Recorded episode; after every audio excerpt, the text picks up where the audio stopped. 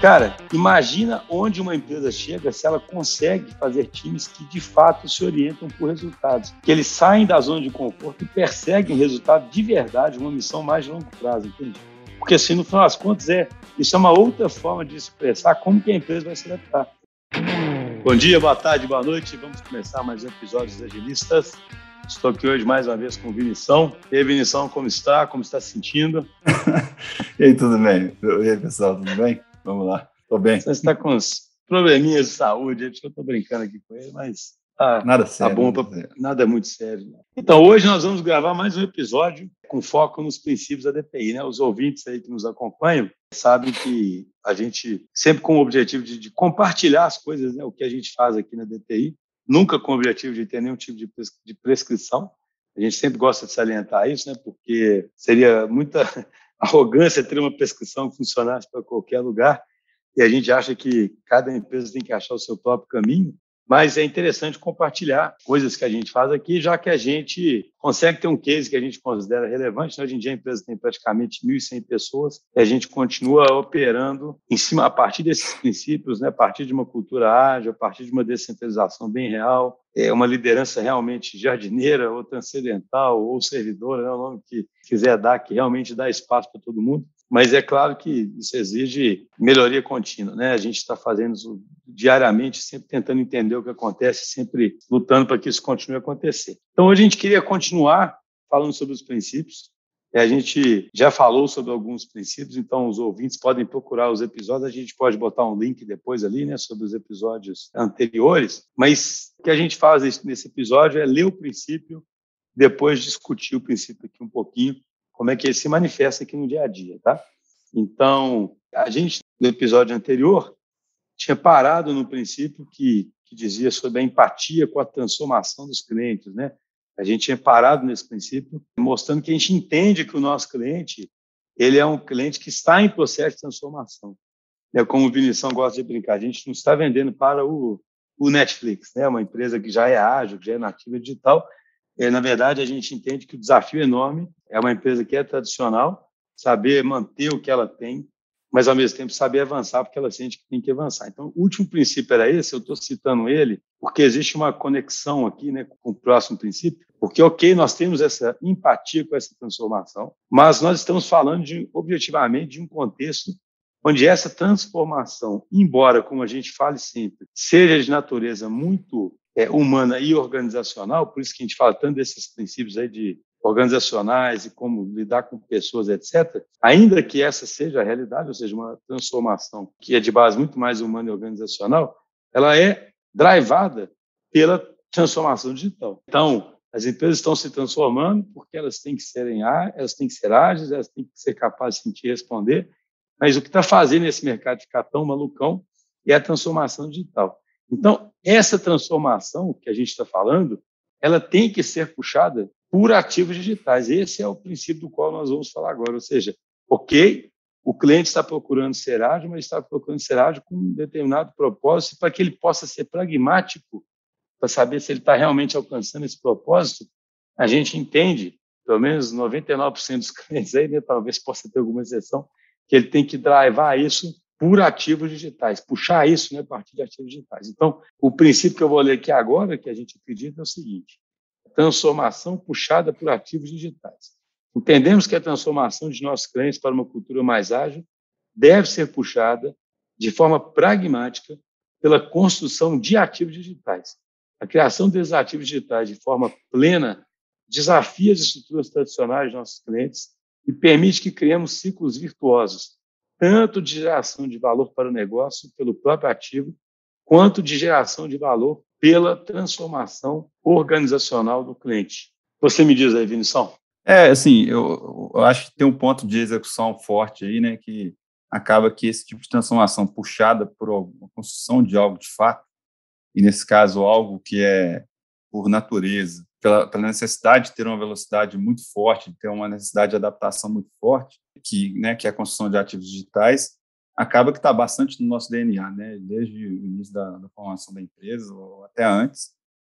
E acaba que, né, como eu disse antes, a natureza desse tipo de trabalho, ela requer, para ela cumprir o objetivo dela e para ela sobreviver no ecossistema que existe no mundo hoje em dia, né, de que está todo mundo competindo, né, uma série de empresas competindo, e da mesma forma os clientes com muitas opções, a natureza precisa de ser uma natureza tal, ela acaba e ela precisa de uma, quem está construindo aquilo ali, ter uma estrutura, uma organização que faz com que seja viável fazer isso, que é uma natureza normalmente centralizada, que é uma natureza normalmente multidisciplinar, para que a resposta seja rápida, a gente até gravou aquele episódio lá de como lidar com crises, né? A gente chegou à conclusão de que o melhor a gente lidar com crise é montar um squad, né? É a mesma coisa aqui, né? Se você a natureza de resolver problemas digitais com muita gente competindo e muita gente com muita opção,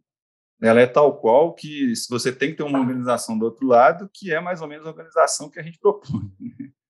Então, sim, acaba que eu acho que esse é um princípio nosso, porque, no fundo, é um modo de enxergar o mundo, né, o princípio que a gente já falou, né, de enxergar o mundo como complexo, ele se encaixa de forma que, para você agir, né, as empresas, normalmente, para agir, elas acabam tendo que construir ativos digitais, mesmo, às vezes, quando são produtos que são mais hardware, mais um negócio mais tradicional, acaba que eles têm muita interface com produtos digitais. Então, tem muita demanda para digitais, a gente existe para resolver esse tipo de problema, e para resolver esse tipo de problema a gente precisa de uma organização que é mais ou menos no molde que a gente acredita.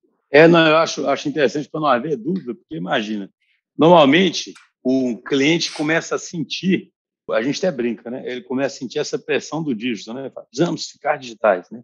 Tipo assim, seja lá o que signifique isso, né? Aí a gente vai...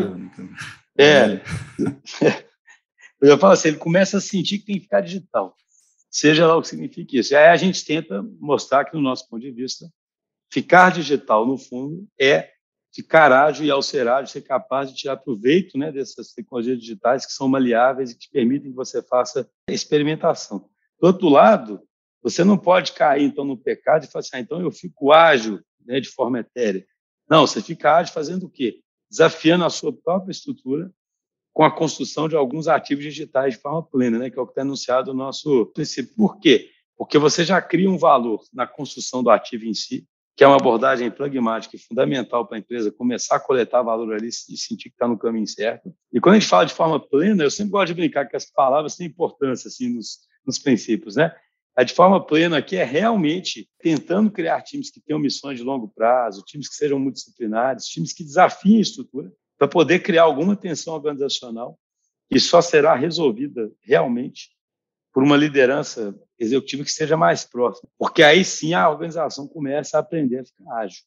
Então, eu acho que isso é o mais importante. A mensagem, acho que mais importante que a gente tem a dar é essa. Isso tem conexão até com o que a gente brinca sempre do fucking first step, né? Assim, você tem que começar a brincadeira de alguma forma, mas você tem que desafiar a sua estrutura, porque você não pode nem cair para o lado de ficar trabalhando de forma etérea e tentando descobrir qual que é a estrutura ágil antes, e nem cair no pecado também de fazer da forma tradicional e não desafiar a estrutura. Então, tem que sair a liderança tem que criar esses times, dar espaço para eles, sair da cadeirinha lá, chegar mais perto e tentar remover os impedimentos, né? Eu acho que esse princípio está bem explorado, né, Vinição? Mais alguma coisa aí? Não, assim, os clientes até vêm e mexem, chegam, não, dá uma consultoriazinha aqui e tal, assim, eu queria só uma consultoria que eu quero... A gente não só não acredita nisso, mas como a gente tem até dificuldade de fazer isso, né? Então, a gente faz isso através da execução de produtos digitais, nesse ponto que você colocou, que isso vai gerando as tensões internas lá, e a gente acaba ajudando o cliente a se transformar, né? Então, acho que...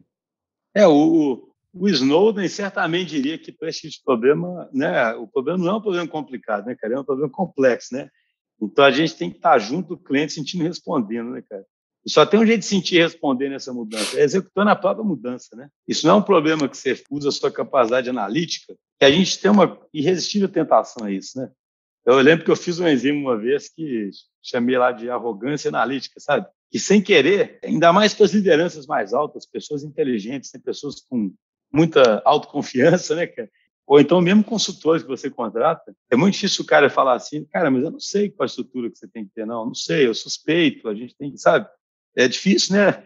Você parte de um referencial diferente, você parte de um referencial que você realmente, você tem hipóteses, você tem caminhos, você tem referências, mas você vai descobrir na jornada, né? Então, é por isso, assim, a gente às vezes repete as coisas, por isso que eu acho que essa transformação é tão difícil, sabe? Porque ela vai contra todos os vícios que a gente tem, assim, sabe? Desde os vícios pessoais de não mostrar fraqueza, sabe? Né? Não reconhecer que não sabe, até os incentivos organizacionais que vão gerar uma promoção ou não, até o posicionamento de um consultor no mercado, tem que falar que sabe, né? Então, por isso que a gente acredita que se seguir esse caminho desse princípio de drivar essa transformação por ativos e realmente desafiar a organização, realmente todo mundo estar ali de corpo e alma, né? Inclusive o C-Level, para poder remover o obstáculo, esse é o jeito de criar um ciclo virtuoso de mudar. Tem alguns apelos, assim, culturais de fazer determinadas coisas que, não sei se é porque tem essa cultura de... Acaba que as estruturas, hoje em dia, da sociedade tendem a quase que imperativo, né, ter resultado de curto prazo. Determinadas abordagens, elas são muito atrativas, assim, no discurso. E acaba que ter a receita, ter uma certeza de causalidade, você fazer aquilo ali, mesmo que você saiba que você está meio mentindo ali, né, é sedutor, né? Então, ter uma abordagem mais... Encarar os problemas como mais complexos é muito difícil, é bastante difícil, assim, de se aceitar. Assim. É muito mais fácil vender o curto prazo ali, né, cara? É muito mais fácil vender um resultado, né? Você convence... Um discurso de venda, né? O nosso discurso, um cara que está focado só na venda, ele fala, cara, você é doido, né, cara? Você chegar com esse discurso aí, o cara vai falar, pô, você está me botando só dúvida aqui, né? Você não está resolvendo meu problema, né, cara? Só que o que a gente está falando é, cara, a realidade é essa. Você tem um jeito de resolver esse problema, começando a executar, e a gente vai junto aí descobrir esse caminho, né? É uma coisa que, na nossa visão, é mais legítima, e é o que a gente vai vendo acontecer, né? A verdade é essa, isso realmente funciona. Outro princípio que é importantíssimo, sabe? E vou te falar, viu? É mais um que a gente acaba que é puxado para não seguir, sabe? Eu vou ler, né? Não fazer mais mistério, não vou ler aqui o princípio, e os ouvintes vão entender o seguinte, né? Valor medido por resultados de negócio. Para gerarmos valor com os ativos digitais que criamos, precisamos partir de uma posição de total empatia. Temos que nos colocar nos sapatos dos nossos clientes e dos clientes dos nossos clientes. Temos que ter cordialidade e persistência para entender o que é necessário experimentar. Aliado a tudo isso, temos que ser impecáveis tecnicamente em todas as dimensões: gestão, design, construção, operação. Finalmente, não podemos nunca perder de vista que a medida de sucesso de um ativo não deve jamais ser a entrega de escopo, mas sim o impacto em objetivos de negócio definidos pelo cliente. Acho que isso aqui tem uma discussão bem interessante aqui, porque, assim, tem várias formas da gente se iludir na criação desse ativo digital, sabe? E se iludir no sentido do sucesso. Tudo que é necessário ali não quer dizer que seja suficiente. Então, é necessário ter empatia, é necessário entender que quem está fazendo está prestando um serviço, seja interno ou externo, é necessário ser impecável tecnicamente, é necessário um tanto de coisa. Mas, no final das contas, a medida de sucesso tem que ser algum jeito de encarar a realidade e dizer que estamos fazendo aquilo que devia ser feito. Só que, assim, a zona de conforto, é que eu não falo a zona de conforto no sentido negativo, como se alguém, muitas forças nos empurram, né, para essa zona de conforto, onde é mais fácil avançar em certos aspectos e acreditar que está tendo sucesso, sabe? Assim, é fácil você ficar fazendo um produto que você considera impecável tecnicamente, e achar, né, que isso é sucesso, porque é o que você consegue ver. Né? A gente já discutiu isso outras vezes em outros episódios, né? É tão difícil medir esses resultados, é tão difícil ver se está fazendo a coisa certa mesmo, mas você não deve deixar de procurar isso, né? Porque senão você corre risco de estar sendo ágil para quê? Né? Para se adaptar ao quê? Mas diga lá, Vinição. É assim, esse talvez seja um dos princípios mais difíceis de seguir, né? É assim, inclusive, assim, o tempo, às vezes, que demora em relação, assim, entre o esforço para conseguir alguma coisa e o resultado, às vezes é longo, tortuoso, então, tipo assim, é muito fácil desistir, sabe? É muito fácil desistir e chegar alguém lá falando, não, para com isso aí, para com essa modinha aí, vou voltar ali, quero contar a tela, quero me dar tela, me dar relatório, me dar integração, me dar... É muito fácil, porque, assim, tem que ter uma disciplina muito grande ali, em relação aos fundamentos mesmo, que em relação a isso. E no final do dia, qualquer negócio ele se sustenta se tiver resultado, né?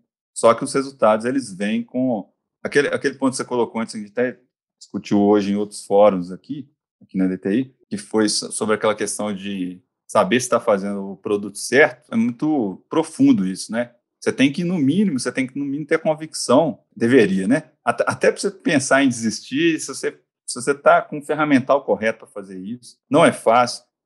Aqui a gente até gravou aquele outro episódio de dados. É bastante difícil você se orientar a dados para você saber se você está, de fato, fazendo o produto certo, né? Se você está, inclusive, não exagerando no gasto que você tem nesse ponto, construindo já o produto sem saber se ele é o produto certo. E aí eu acho que tem um problema até de tradução um pouco ali dos resultados de negócio de médio e longo prazo que você está buscando com os primeiros resultados ao longo da fase de experimentação que você está tendo, para você, com uma quantidade pequena de dados, você já consegue falar, putz, isso aqui é um experimento válido, isso aqui já testamos uma hipótese aqui XYZ, agora estamos na fase de escalar e buscar resultados maiores. Tem até a ver com aquele livro lá que a gente está lendo também, de teoria de redes, né, de growth, das coisas. Então, assim, eu diria que esse é um dos princípios mais difíceis, porque, igual você falou, é muito abstrato, às vezes, você ficar esperando, então é mais fácil você voltar, não, igual eu falei, para com isso aí, já estamos acostumados aqui, usamos isso aqui não sei quanto tempo, a gente conta aqui relatório, negócio é produtividade, vai lá velocidade, e é isso aí que a gente vai fazer, e você vai ter mais sensação de controle, você vai ficar mais calmo, você vai agradar mais gente, você vai demonstrar que você está cobrando demais ali os times, independente se é fornecedor, né, se é uma relação com uma empresa externa ou se é um time interno. Então é complicado, isso aí é complicado. Então, sabe o que eu acho curioso, Vinição? E acho esse princípio poderoso, porque assim, imagine alguém que está pensando na estratégia da empresa. Eu até sempre, quando eu faço palestra sobre agilidade, eu até brinco, pessoal, assim, que apelar ao princípio da coerência, né? O que eu chamo de princípio da coerência nesse caso? A empresa vive num determinado setor, né?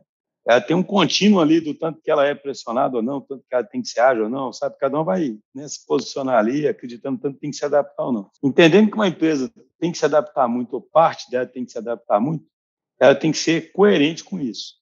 E coerente com isso é botar mais gente no jogo. E botar mais gente no jogo é ter mais times que sejam capazes de aprender e se adaptar. Então, eu estou falando isso tudo por quê? Cara, imagina onde uma empresa chega se ela consegue fazer times que, de fato, se orientam por resultados. Que eles saem da zona de conforto e perseguem um resultado de verdade, uma missão mais de longo prazo, entende?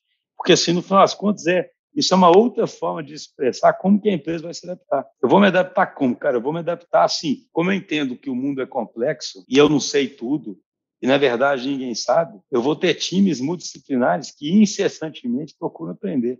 E vou viabilizar isso. E vou tomar cuidado para que esses times não caiam no canto da sereia de medir o próprio sucesso por algum aspecto que, no fundo, não mostra se nós estamos avançando para onde a gente precisa, né? Então, assim, é difícil.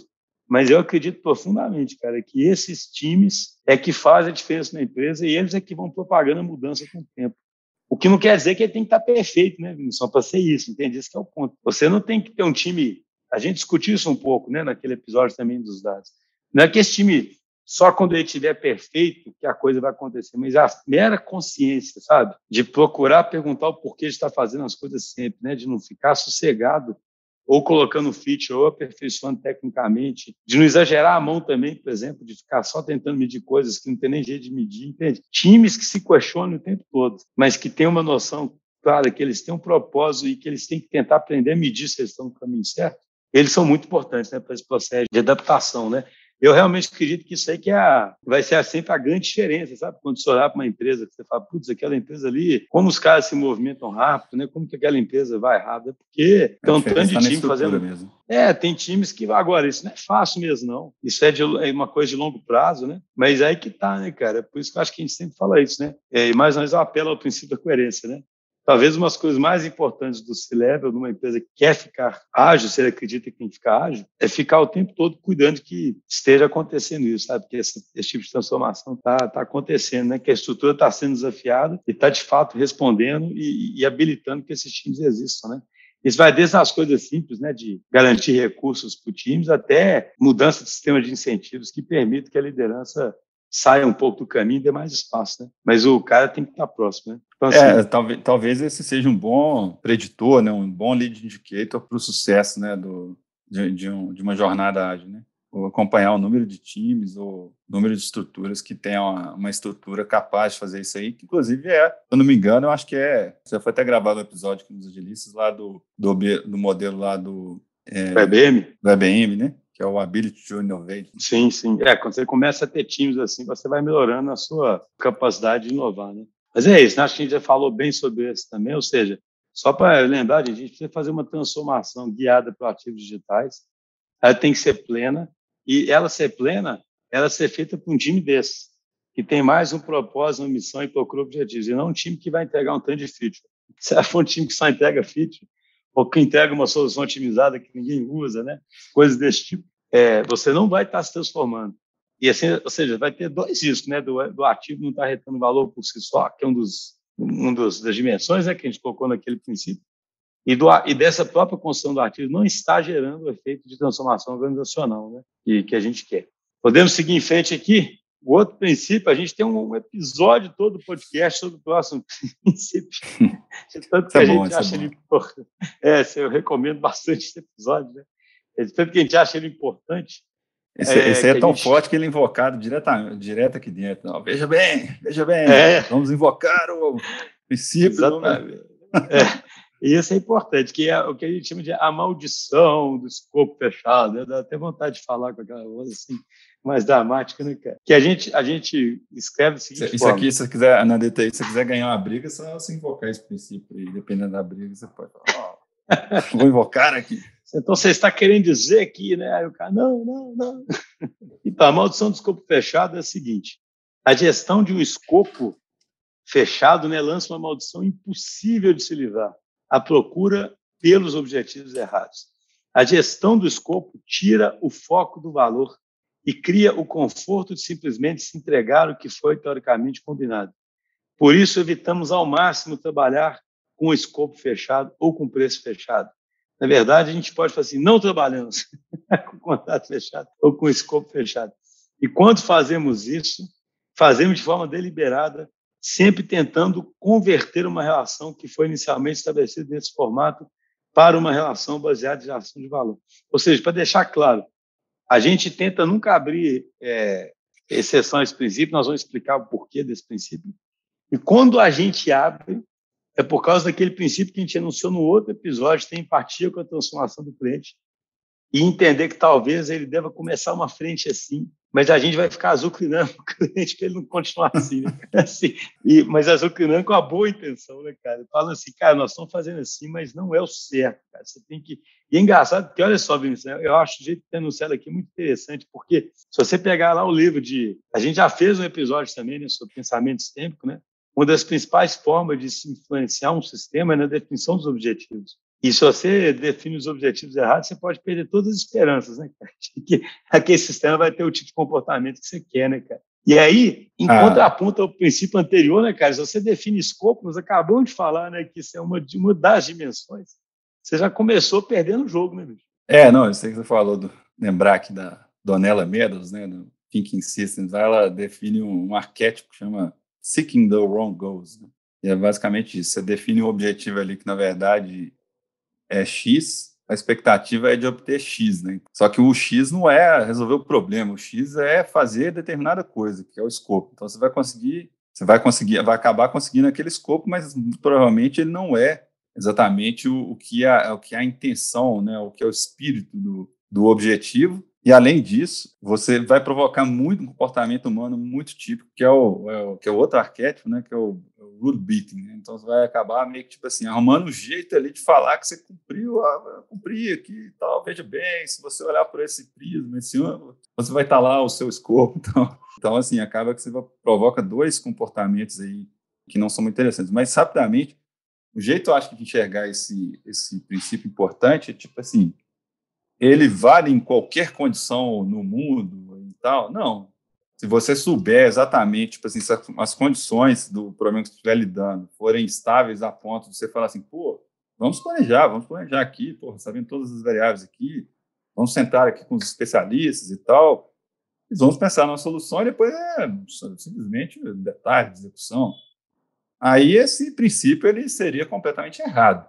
Porém, não é essa natureza que a gente vê, que a gente discutiu aqui no princípio anterior, de produtos digitais e uma série de problemas no mundo, onde a execução está extremamente emaranhada no planejamento, de forma que um se altera o tempo todo em função de novos resultados que vêm durante a execução. Então, acaba que, tipo assim, que você gera os incentivos errados se você fica pré-definindo o escopo, sendo que as condições pelo qual você bolou aquele escopo mudam o tempo todo. Então, assim, é como se você planejasse um prédio que toda hora que você vai lá olhar de novo, tá uma outra coisa lá, né? Igual tem um livro do Building Microservices, que o cara fala assim, é como se você fosse construir uma ponte, aí você foi lá medir, né, o tamanho da ponte, aí estava tanto, aí você começou a construir. Aí na hora que você vai lá medir de novo, você fala, esquisito demais, está dando outra medida aqui, vamos ter que replanejar a ponte. Aí você vai construindo, aí você fala assim, vamos só verificar mais uma vez, porque estava errado antes. Aí você vai lá medir de novo e fala, putz, velho, tá sendo algo muito estranho aqui. Toda hora que eu vou medir a ponte, dá um resultado diferente, entendeu? Assim, é como se fosse um negócio desse. Entendeu? Sim. Sabe o que eu acho interessante? Que, de certa forma, não sei se você concorda com isso, os princípios são redundantes, porque bastaria dizer que esse problema é complexo. E é aquela história, os entendedores entenderão, né? Tipo assim, se o problema é complexo, né? Obviamente que eu não posso gerir escopo, entendeu? Mas aí que está. Por que a gente tem esses princípios? Eu diria que alguns ficam redundantes, né? Porque assim, isso é redundante também com o princípio anterior, né? Que a gente fala que tem que medir por resultado. Ou se tem que medir por resultado, é óbvio que o escopo vai ser uma maldição. Mas justamente porque existem tentações quase irresistíveis nas empresas que levam para esse caminho. Se você não explicita isso, a chance de cair na armadilha é muito grande, né, cara? É uma coisa impressionante, né? Tipo isso, por exemplo. Tudo tem um motivo, né, cara? Assim, além de num passado, talvez, eu digo que talvez, que para mim software sempre foi um problema complexo, na verdade, mas talvez um ambiente menos complexo. É porque, assim, lembremos que o Manifesto Ágil surgiu muito antes da transformação digital. E ele surgiu devido ao fracasso da construção de software, qualquer que fosse, entende? É como se o próprio ato de fazer software requeresse um processo de aprendizado, né? Um processo de sense response, né? Mas talvez as empresas pudessem desperdiçar dinheiro, etc., etc., porque não estava nesse ambiente maluco, né? Agora, além de fazer software, é um software que vai se confundir com o seu negócio e do qual sua sobrevivência vai depender, né? Então, você não pode brincar mais com isso. É como se fosse assim, né? Você não pode se dar ao luxo de brincar com isso. Então, assim, é impressionante, né, cara? Historicamente, parece quase que irresistível isso. A gente até brinca, que a gente conversa às vezes com alguém que é mais tradicional, explica tudo, o cara fala, nossa, perfeito, você está corretíssimo, a gente não deve, né, pensar em escopo, eu entendi claramente. Aí, na próxima reunião, o cara fala assim, você pode, então, me detalhar o que vocês vão fazer e passar o cronograma fechadinho? Isso aqui. Por quê? Porque existe... você não saber isso em muitas organizações vai significar que você não está sabendo controlar, né, cara? Vai significar que você não tem a situação sob controle, que você talvez não bata a sua meta, sabe? Que você talvez não vai mostrar que você consegue ser produtivo e vários confortos aí que você citou antes, sabe? Então, assim, eu acho que a maldição do escopo é pelo menos uma dica, claro, é o seguinte, olha, tem um tanto de coisa que é difícil você fazer mesmo. Cara, mas se você estiver gerenciando escopo, você está muito errado, sabe? Né? Quem acredita aqui no nosso... Você está muito errado. Se você cria esse incentivo na sua organização, os gerentes, os líderes que gerenciarem escopo, eles vão ficar martelando uma coisa que você não sabe nem se precisa. Eles vão oprimir o time para o time não tentar adaptar, nem mudar nada, nem tentar gerar valor, porque isso vai contra a gestão do escopo. Eles vão ter foco só em produtividade para fazer algo que ele não sabe nem se vai dar certo. Então, assim, você está matando tudo na saída, sabe? Por isso que eu gosto de ser o mais incisivo e dramático possível. Se tudo lhe parecer abstrato, pelo menos não faça escopo fechado. Pelo amor de Deus, né? Seria o apelo, né? E a coisa mais, uma felicidade que eu tenho é da gente poder falar assim em 2022 e saber que pouco, assim, a gente não faz escopo fechado mais, né? Então, o mercado já está meio que convertido para isso, né? A despeito ainda tem uma, é igual aqueles negócios de Guerra nas Estrelas, né? Tem um império, né? A força, né? De vez em quando tem uma crise, aí alguém tem que cortar orçamento, aí já vai para o escopo de novo, né? Mas, assim, não siga esse caminho, pelo amor de Deus. Eu acho que um cara que estiver querendo uma dica, igual você falou que uma dica boa está ficando ágil, é saber se tem alguns squads procurando resultado, né? E comissões a longo prazo. Uma dica boa para você saber que você não está ficando ágil é se você estiver cuidando de escopo, sabe? Não tem condição de você achar que está ficando ágil se seus times são gestores de escopo, concorda? É um anti-pattern, né? Com certeza, né? Isso aí já é um sintoma assim, bem grave, né? Eu fiquei rindo aqui falando que hoje em dia, né? Ainda mais no podcast, falar isso aí abertamente, cara. Vamos falar isso mesmo, né? Tipo assim, antigamente tinha que falar ali nos corredores, né? Não fala lá, não, senão o chefe vai identificar ali que você... Não, é isso que eu acho legal. Hoje o cara hoje não é um... Quem defender isso numa empresa, ele não é um maluco que está defendendo isso, sabe? Sim. Alguém fala, ele não está indo contra corrente, um maverick, né? Que chama, acho que nos Estados Unidos, aquele cara que rebelde, né? Ele está assim... Ele está querendo falar o óbvio, sabe? Ele está querendo falar o óbvio, né? E aí, cara, para a gente fechar hoje... Diga. Só uma colocação rapidinha, que a primeira contra-argumentação que vai ter com isso aí, né? Você chegar lá, não pode ter escopo, tal. Primeiro, o pessoal vai começar com aquele papo assim, não, então você quer um cheque branco, então você não quer ter controle, então você não quer, vai fazer de qualquer jeito. E não é a proposta, né? Acho que é bem, vou enfatizar isso por vários outros princípios que a gente falou aqui, de sempre fazer comparações, de ter progresso concreto, de buscar objetivos de negócio. Agora. É? Pô, a gente não falou, tá foda. É isso que eu falar, só. O próximo princípio que fecha é isso, que também é, de certa forma, redundante, mas também tem que ser jogado na cara, sabe? Isso que eu acho curioso. Eu falo, poxa, você está focando em resultado? É claro que você está focando em progresso concreto, mas será mesmo? Eu falo, a gente se ilude muito fácil. Então, o próximo princípio nosso, a gente pode fechar o episódio de hoje, sucesso é progresso concreto. A gente que na DTI, primeira sede nossa, melhor, assim, né, tinha um pilar enorme de concreto, né, e a gente, de forma bastante sutil, botou isso lá, né, missão progresso tem que ser concreto, né, e aí a gente coloca assim, olha, entendemos que a condição necessária para gerar valor é a obsessão pela convergência, a obsessão por enfrentar a realidade, verificar ativos de progresso concreto, o que nos faz tirar o foco de nós mesmos e não esquecemos do foco de gerar resultado para nossos clientes. O sucesso é efetivo apenas se houver progresso concreto. Sabe assim, obsessão é a palavra aqui, gente. Software diverge muito facilmente. É muito fácil você ser iludido. É muito fácil um time achar que está fazendo tudo que ele deveria. É muito fácil o próprio cliente ter 1000 motivos para não testar uma coisa, não enfrentar a realidade, né? Nós não somos uma startup, nós temos aqui um problema de imagem.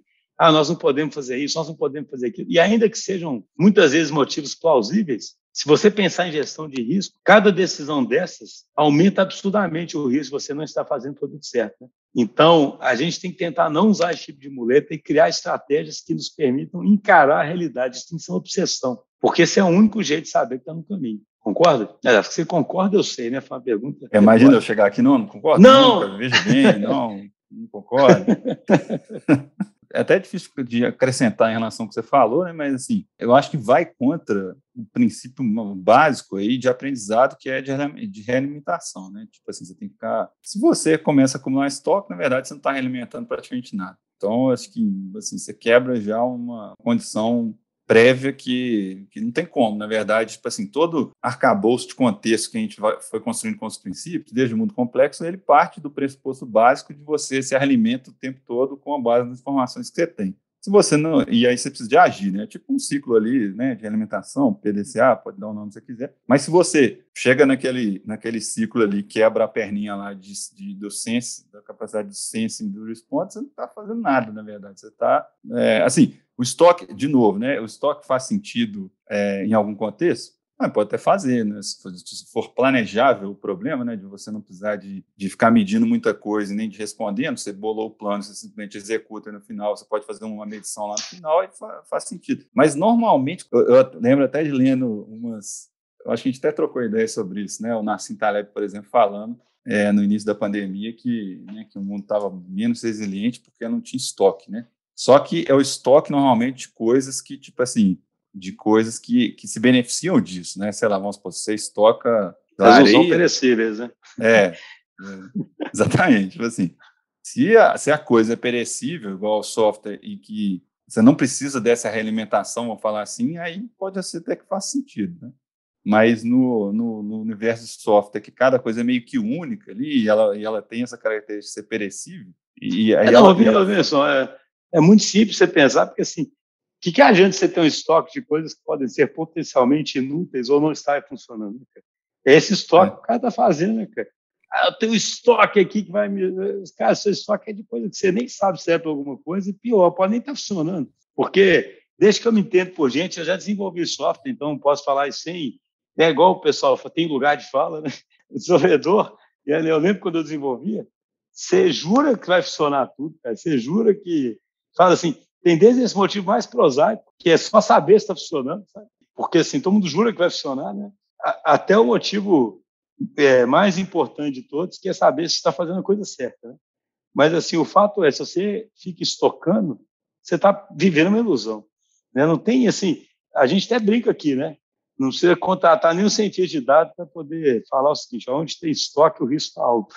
Você não precisa fazer nenhum estudo estatístico. Isso é igual aquela história de que você tem que ter um paraquedas quando você pula do avião, sabe? É quase que uma... Sabe? Você não precisa fazer um teste AB, né? Manda um cara sem paraquedas e com paraquedas para... Ah, precisa de paraquedas mesmo, né? Porque tem uma lei da física.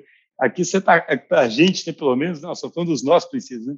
É quase que uma lei, né? Que, exceto em situações muito específicas, com justificativas muito particulares, o estoque tem que ser combatido igual o diabo, né, cara? Você tem que combater estoque. É igual que a gente leu aquele livro lá do Social Physics, né? Se tivesse um livro que chamasse Software Physics, né? Ia ter uma lei da física lá do estoque. Exatamente. Pessoal, é isso. Estamos chegando aqui ao fim de mais um episódio. Ainda tem mais alguns princípios aí para a gente poder fazer mais um episódio. Então, lembrando que a gente falou hoje dessa transformação que tem que ser puxada por ativos para ser pragmática, para que ela gere valor e, ao mesmo tempo, ela mude a organização. Mas se ela tem que gerar valor, você tem que medir isso com o resultado de negócio, tem que fazer times que busquem isso obsessivamente. Não tem jeito. Esses times não podem cometer o pecado de ficarem medindo o escopo, mesmo que sem querer. Eles têm que ter um alarme ante isso, né, cara? Não vou nem... já salientando tanto isso, e, finalmente, esses times têm que mostrar progresso concreto. Eles têm que encarar a realidade e mostrar progresso concreto. E, ainda que esses princípios possam ser um pouco redundantes, eles são lembretes fundamentais nessa transformação que é tão difícil. Isso aí, um grande abraço para todos. Abração, Vinição. Valeu, pessoal. Até mais.